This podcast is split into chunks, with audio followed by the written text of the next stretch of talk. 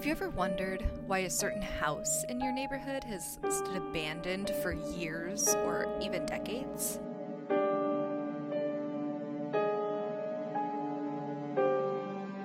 Or maybe you've heard about a terrible murder in your town, but you've never known exactly where it happened.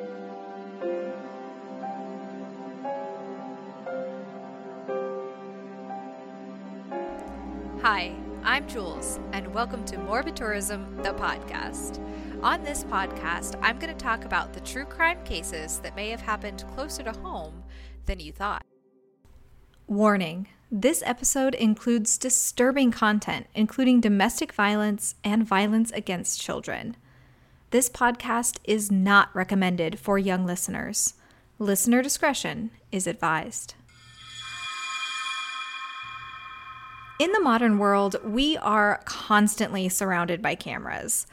We're being recorded now more than ever before. Sometimes it's us purposefully recording ourselves, doing fun things like taking selfies and sharing the best, most exciting parts of our lives on social media so that our friends and our followers can keep up with our lives. But even if you're not a big social media user, that doesn't mean that the cameras aren't still watching. You might be blissfully unaware of the cameras recording your moves in your everyday life. From body cameras on police officers to ring doorbells or security cameras on our neighbors' homes. Now, this can be a frightening or reassuring thought depending on how you look at it. But for someone trying to get away with murder, it's more difficult than ever to avoid the watchful eye of the camera. In 2010, Shanann Rzucek met Christopher Watts in North Carolina, where they were both from. Shanann had been married previously, but she described her first marriage as borderline abusive and she ended up getting divorced. Not long after the divorce, she started getting really, really sick, and at first she didn't know what was going on, but she was diagnosed with lupus, which is an autoimmune disease where basically the body kind of attacks itself and it's made worse in times of stress or some other triggers. But essentially, your body is fighting itself. But when Shanann got a friend request on Facebook from Chris Watts, it was as if all of the hardship to get her to that point was worth it. And now it wasn't exactly love at first sight in the beginning, she actually denied Chris's advances. Shanann was undeniably beautiful and super outgoing, whereas Chris was somewhat overweight at around 245 pounds and much more introverted and subdued. So, not really her normal type or like the normal kind of guy she would go for. Eventually, though, he won her over. He had lots of really nice things to say to her and just kind of promised her a happy life. And by November of 2012, they were married. Shanann's family loved Chris. They gave speeches at their wedding about how happy they were to welcome him into their family and how happy he made Shanann. By contrast, though, Chris's family did not really like Shanann. They had such strong feelings about her that they didn't even come to the couple's wedding. One reason for these really strong feelings was because the Watts family was very close, and Shanann and Chris had decided to move to Colorado to start their lives there. And as you can imagine, Colorado is a long ways away from North Carolina. So the fact that Chris was now going to be separated from his family was something that caused a lot of conflict, and the family kind of geared these frustrations towards Shanann. Even still, Chris remained really close with his family, and he even considered his dad to be his best friend. Soon after the marriage, the couple did relocate to a suburban town in Colorado called Frederick, and this town is about 20 minutes north of Denver.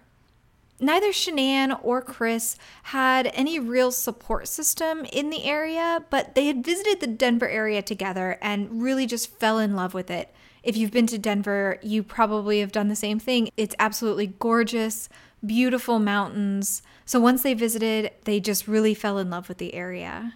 Chris got a job as an oil field technician, and basically it was his job to go around and inspect and do maintenance on oil tanks all around the Denver area. It was a really well paying job, and Chris seemed to enjoy it, so it was working out well for him. Shanann was a representative for the multi level marketing company called Le-Vel, and she was selling a product called Thrive. Now, if you're not familiar with what a multi level marketing company is, essentially the business model is very similar to kind of a pyramid scheme. Although, if you've ever met someone that's in a multi level marketing company, they will strongly deny this, but the concept is kind of the same. So, generally, how it works is to become a representative, you purchase a bulk amount of product at a discount, and then you sell that product to your connections. If you're familiar with Avon, that's a multi level marketing company, or LuLaRoe. Uh, these are all kind of multi level marketing companies um, that have been popular over the years. But the real money from these companies, it doesn't come from selling products. It comes from recruiting other people to be representatives for the company as well. If you recruit someone to be a part of the company, they then become part of your team and you get a portion of any sales that they make. The person who recruited you to the company also gets some of the proceeds, and so on and so forth, kind of all the way up. The more reps you recruit for your team, the more money you make from their sales and the representatives that they recruit to be on their teams. So, as you can imagine, there is a lot of self promotion that comes along with being in a multi level marketing company. You have to convince people that what you're doing and what you're selling is making you very successful and happy so that people want to do it as well and want to join your team. Appearances and what you share on social media really becomes paramount to your business and your income stream. And Shanann threw herself into her business and she shared thousands of posts, pictures, videos, you know, all of that kind of stuff to her Facebook page and she was portraying her marriage as pretty much perfect. And it worked. She was really good at her job and she was able to recruit people onto her team. Eventually, Shanann and Chris became pregnant with their first child, a girl that they named Bella. Shanann knew that she wanted a bigger home to raise a family in, and the couple was in a good position financially with Chris's job and Shanann's business. They bought a two story, five bedroom house located at 2825 Saratoga Trail in Frederick, Colorado, which again is about 20 minutes north of Denver. The community they chose is full of kind of these cookie cutter McMansions. Uh, each home, they kind of look very similar to the next one, but they're definitely very, very nice. They are large homes, a really good area to raise a family. The community was also really close knit, which would allow Shanann to network further and meet more people, potentially growing her business even more. After they bought the home, Shanann gave birth to Bella on December 17th, 2013, and it was immediately evident that Shanann's love for Bella was abundant. The frequency of her posts on Facebook only increased, and they were overwhelmingly about Bella and the love that Shanann felt for her growing family. Just over a year later, Shanann found out that she was pregnant again. She was absolutely overjoyed, and judging from the posts on Facebook, Chris shared her excitement for the second child to fill their home. On July 17, 2015, Shanann gave birth to their second daughter, Celeste Catherine, who they lovingly called Cece. Cece was allergic to a lot of things, so they had to be really careful about what they gave her. Things like nuts could throw Cece into an anaphylactic shock, which could kill her, but otherwise, she was a really happy and healthy baby. Shanann became more focused than ever on growing her business and portraying her family as the happy, all American family that she had so desperately wanted to create. She posted videos on Facebook multiple times a day, sharing videos of Bella and Cece dancing, cheering on their favorite football team, the Steelers, or singing songs. One post in particular has become especially haunting and heartbreaking now it's a video of young Bella singing a song called My Daddy is My Hero. Now, from the outside, the family really was perfect. They had two beautiful, happy daughters, loving, doting parents, and they all lived in this beautiful, large home in picturesque Colorado. But on the inside, cracks were starting to form. Around the time that Cece was born, it was becoming increasingly clear that the family was living above their means and they were forced to file bankruptcy. But financial stress wasn't the only obstacle the couple was facing. Chris had begun filling his free time with working out, and he ended up losing 60 pounds and became really fit. For the first time in his life, he was getting attention from women without seeking it out. In June of 2018, he met Nicole Kessinger, a beautiful and adventurous woman who he had worked with and who caught his eye right away. He told Nicole that he was in the process of separating from his wife, but was open about the fact that he had two daughters. He and Nicole started spending more and more time together without Shanann knowing what was going on with her husband. Now, right around the time that Chris and Nicole met, Shanann posted another video on Facebook. This time, it was a video of her standing in their kitchen wearing a shirt that says, Oops, we did it again basically referencing the fact that she was pregnant again. Chris enters the frame and sees her shirt and immediately notices the phone recording before saying, We did it again. Wow, that's amazing. I guess when you want it, it happens. Still, the strain on the relationship was palpable, and in late June of 2018, Shanann, Bella, and Cece took a trip to North Carolina where they planned to stay for six weeks. Chris had to keep working in Colorado, but since Shanann was a sales rep for Le-Vel, she could really work from anywhere. Chris planned on heading out to North Carolina for the last week of the vacation to join his family and then accompany them on the flight back to Colorado. While Shanann and the girls were in North Carolina, Shanann began to notice that just something wasn't right with Chris. You know, when you've been with someone for long enough, you can really catch these slight changes in behavior, um, and especially when you're thousands of miles away from the person, you really take notice of kind of every interaction that you have with them. Chris was making little effort to reach out to Shanann, and he would forget to call her or even try to make contact with his two daughters. Shanann was understandably very upset by this lack of concern for his family, and she sent him seething text messages accusing him of not caring about them and being too focused on himself and working out. His responses were seemingly genuine. He apologized deeply for forgetting to call, and he told Shanann how much he missed her and loved her and wanted to see them. Still, his behavior didn't improve over the time that they were apart, and Shanann continued to have concerns. Now, you can probably guess why Chris was forgetting to call his family. While Shanann and the girls were in North Carolina, Chris spent almost all of his free time with Nicole. The pair went out, stayed the night in hotels together, even went sand dune boarding together, and they seemed to be getting on really well. Chris realized what his life without Shanann and his daughters could be like, and he was hooked. So, before Chris joined Shanann and his daughters, an incident occurred between Shanann and Chris's mom, Cindy Watts. Cindy had bought ice cream for the girls, and it contained ingredients that Cece was allergic to. And Cindy and Shanann got into such a big argument over the ice cream that Chris's mom ended up kicking Shanann and the girls out of the house. Now, later that week, Shanann had a birthday party for Cece, and Chris's family didn't even bother to show up to share in the celebration. Shanann communicated her frustrations about this incident with Chris, who seemingly took her side, kind of saying that it wasn't okay for his mom to be so thoughtless as to get a type of ice cream that could cause really serious harm to Cece or maybe even kill her. Still, Chris was very close with his family and tensions were very high.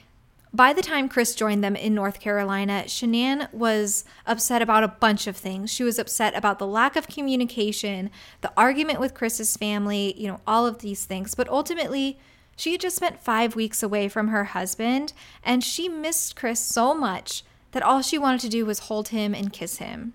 He did not reciprocate her affection. He kissed her only once on the first day that they were together at the airport. One night, instead of spending time in bed with his wife, he decided to do a social media push up challenge instead. Shanann texted her friends, absolutely heartbroken, sharing the intimate details of their sex life or lack thereof.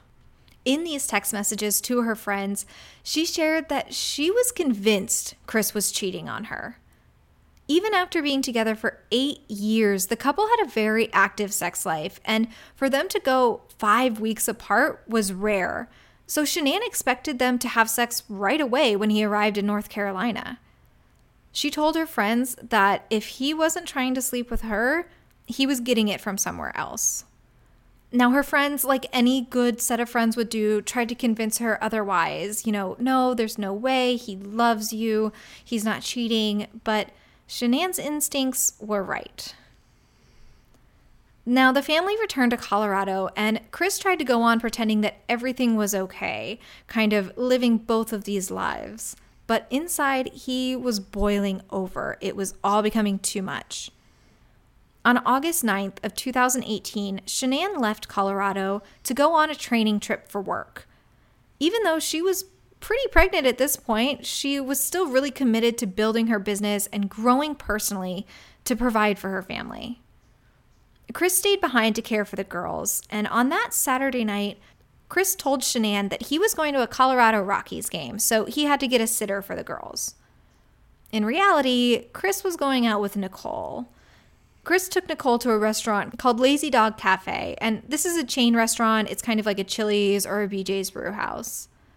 Now, without thinking, Chris paid for the bill using his debit card, which was connected to the bank account that he shared with Shanann. Shanann was sharp. It really wasn't easy to get something past her, and she immediately noticed the charge from Lazy Dog, which was a pretty big charge. And she also knew that this restaurant was nowhere near the ballpark that Chris was supposed to be at. So, more than ever, she was convinced that Chris was cheating on her this was her proof, and she was furious. Shanann had a late flight home, and after the flight, she was dropped off by her friend and fellow Le-Vel rep, Nicole Atkinson, not to be confused with the Nicole that Chris was having an affair with. Now, Nicole dropped Shanann off around 1:45 in the morning on August 13th. The security doorbell on the Watts family home shows Shanann being dropped off at the home and making her way inside. This was the last known recording of Shanann Watts. The following day, Chris had to leave for work around 6 a.m. He was scheduled to work on some large oil drums at the Cervi oil fields, specifically Cervi 319. Shanann had an OBGYN appointment scheduled for that morning, and her friend who had dropped her off, Nicole Atkinson, sent her a text message to check on her, kind of see how the appointment had gone, um, see if any new kind of details with Chris had come up. But Nicole didn't get a response for a few hours, so she kind of kept sending messages before she decided to head over to the Watts house to check on Shanann. Shanann had her phone on her constantly. She was um, always texting with her friends. So for her not to respond was really odd. And it really just made Nicole nervous. And so, being a good friend, she went to her house to check on her. She arrived and noticed right away that Shanann's car was in the driveway. So, she was hopeful that maybe Shanann had just overslept. You know, she had gotten in really late from the flight the night before. So maybe she was just still sleeping. So Nicole tried to get into the house, but all of the doors were locked and there was no response in the home to loud knocking on the door. Nicole started to almost panic. You know, her friend wasn't responding. She's not in her house. Her car is here. So she called 911 and got an officer to come to the house to conduct a welfare check on Shanann and the girls. A police officer responded and went to the Watts home where he met Nicole and learned about what was going on. The officer did everything he could within the law to check the house, which it really wasn't much more than what Shanann's friend could do.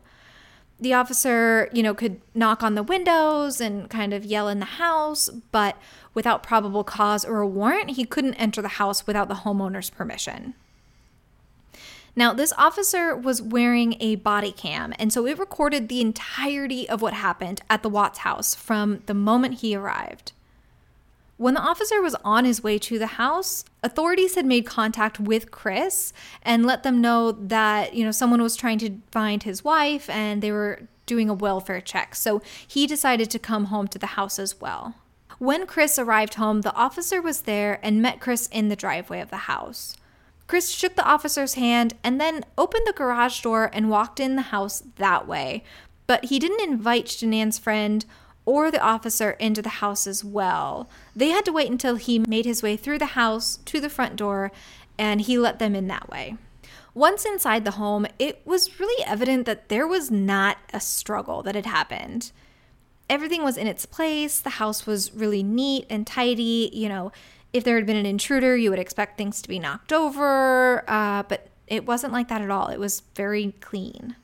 Shanann's purse and phone were found in her bedroom, and that really panics her friend Nicole even more because Shanann wouldn't go anywhere without her phone or her purse. Shanann's medication was also found, without which she could suffer debilitating migraines. None of the girls' clothes were missing either, which further ruled out the possibility that maybe Shanann had left with the girls willingly. Finally, Chris comes out of the bedroom with Shanann's wedding ring, saying he found it on the bedside table. The officer calls her back up, and while he's gathering information, he visits the Watts' next door neighbor, Nathan Trinastich. Now, Nathan had a security camera pointed out from his front door, and it partially captured the Watts' driveway.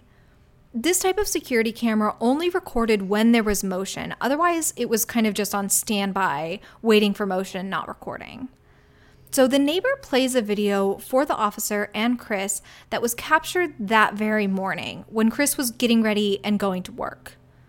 Although it's kind of difficult to see, you definitely can see Chris loading up his work truck, and it seems to take a little bit of time, and then he drives away and goes to work. There was no other motion captured on the neighbor's security system that day until Nicole arrived at the home looking for Shanann. By nightfall, the search for Shanann and the girls was in full gear.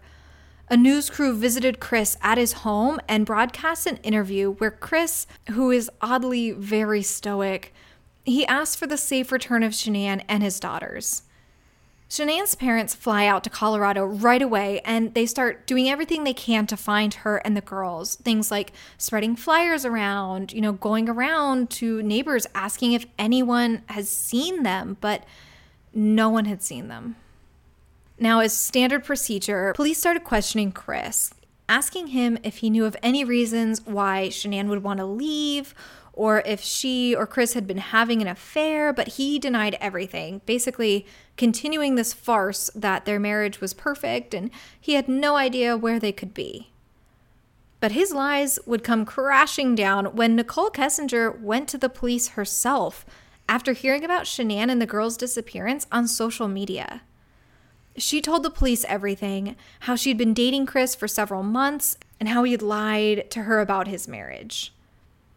Now, without disclosing to Chris that they had spoken with Nicole, investigators convinced Chris to take a lie detector test, which he, of course, failed.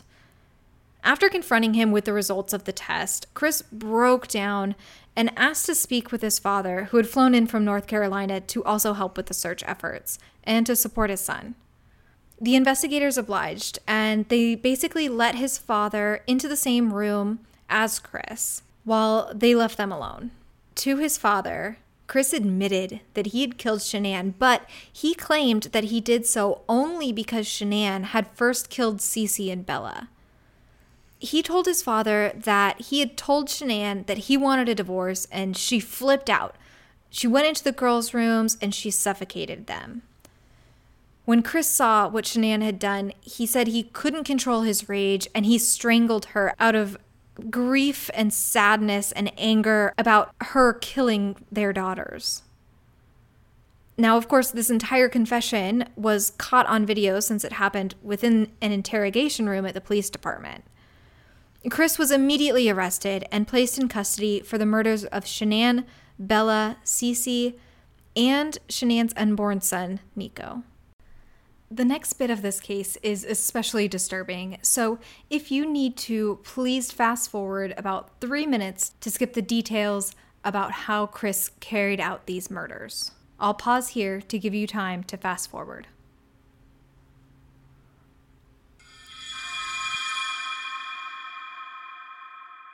After his arrest, Chris told investigators where he had taken the three bodies, his work site for that day. He had wrapped Shanann in a sheet and buried her in a shallow grave. For Cece and Bella, though, he had an even more awful final resting place in mind inside the oil tanks that he worked on. He pushed their tiny, lifeless bodies through an eight inch wide round hole at the top of the tanks. Upon hearing this, immediately first responders visited the site and began efforts to retrieve the bodies. And although they were able to retrieve them, the oil's effects on Cece and Bella's bodies were already significant. Final identification would have to be made through dental and medical records. Although Chris initially stuck to his story that Shanann was responsible for Bella and Cece's death, when he faced the death penalty, he recanted and he ultimately took a plea deal. Chris Watts pled guilty to all three murders, plus the unlawful termination of a pregnancy in the case of his unborn son, Nico, in return for a sentence of life in prison without the possibility of parole. As part of this plea deal, he had to fully confess on how he committed all three of the murders. He stated that after Shanann returned home late that night, she had tried to have sex with him, but he rejected her. He went to bed that night knowing that in the morning he would kill Shanann and make it look like she ran away with the kids to start a new life without Chris. When he woke up early before sunrise for work, that's exactly what he did. He strangled Shanann, wrapped her body in a sheet, and put her on the floor in the back seat of his work truck. He then woke up Cece and Bella and told them that they were coming with him to work. They both sat in the back seat of his work truck right next to their mother's dead body for the 45 minute drive out to the oil fields. Once there, Chris put a blanket over Cece's head and suffocated her, claiming that she didn't fight back or even say anything to him. Bella asked what was wrong with Cece and even said, Daddy, no, while he put a blanket over her head and smothered her. After he hid their bodies, Chris called a realtor to ask about listing his house then he called the school that Bella and Cece went to and told them that the girls were unenrolling. Finally, he texted his girlfriend Nicole to see when she was free to go out. The house at 2825 Saratoga Trail is still standing today. Chris is incarcerated at Dodge Correctional Institution in Wisconsin, where he continues to receive letters from women hoping to start a relationship with this man who murdered his entire family. But in a way, I'm glad that he gets those letters because I hope that they remind him what his life could have been like if he had just gotten a divorce instead of becoming an absolute monster. I hope that each time he gets a letter, he feels regret knowing that he could have been meeting women on the outside and having relationships. But instead, he has to go to bed in a cold, lonely cell every night for the rest of his life. Never again will he know the feeling of falling asleep next to someone who loves him.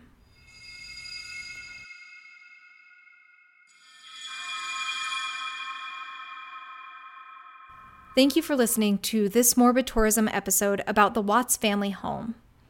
If you like learning about morbid locations, subscribe to our podcast on Apple Podcasts, Spotify, or Stitcher. And leave us a rating or a review. Let us know what you think. We really, really appreciate it. New episodes will be released weekly.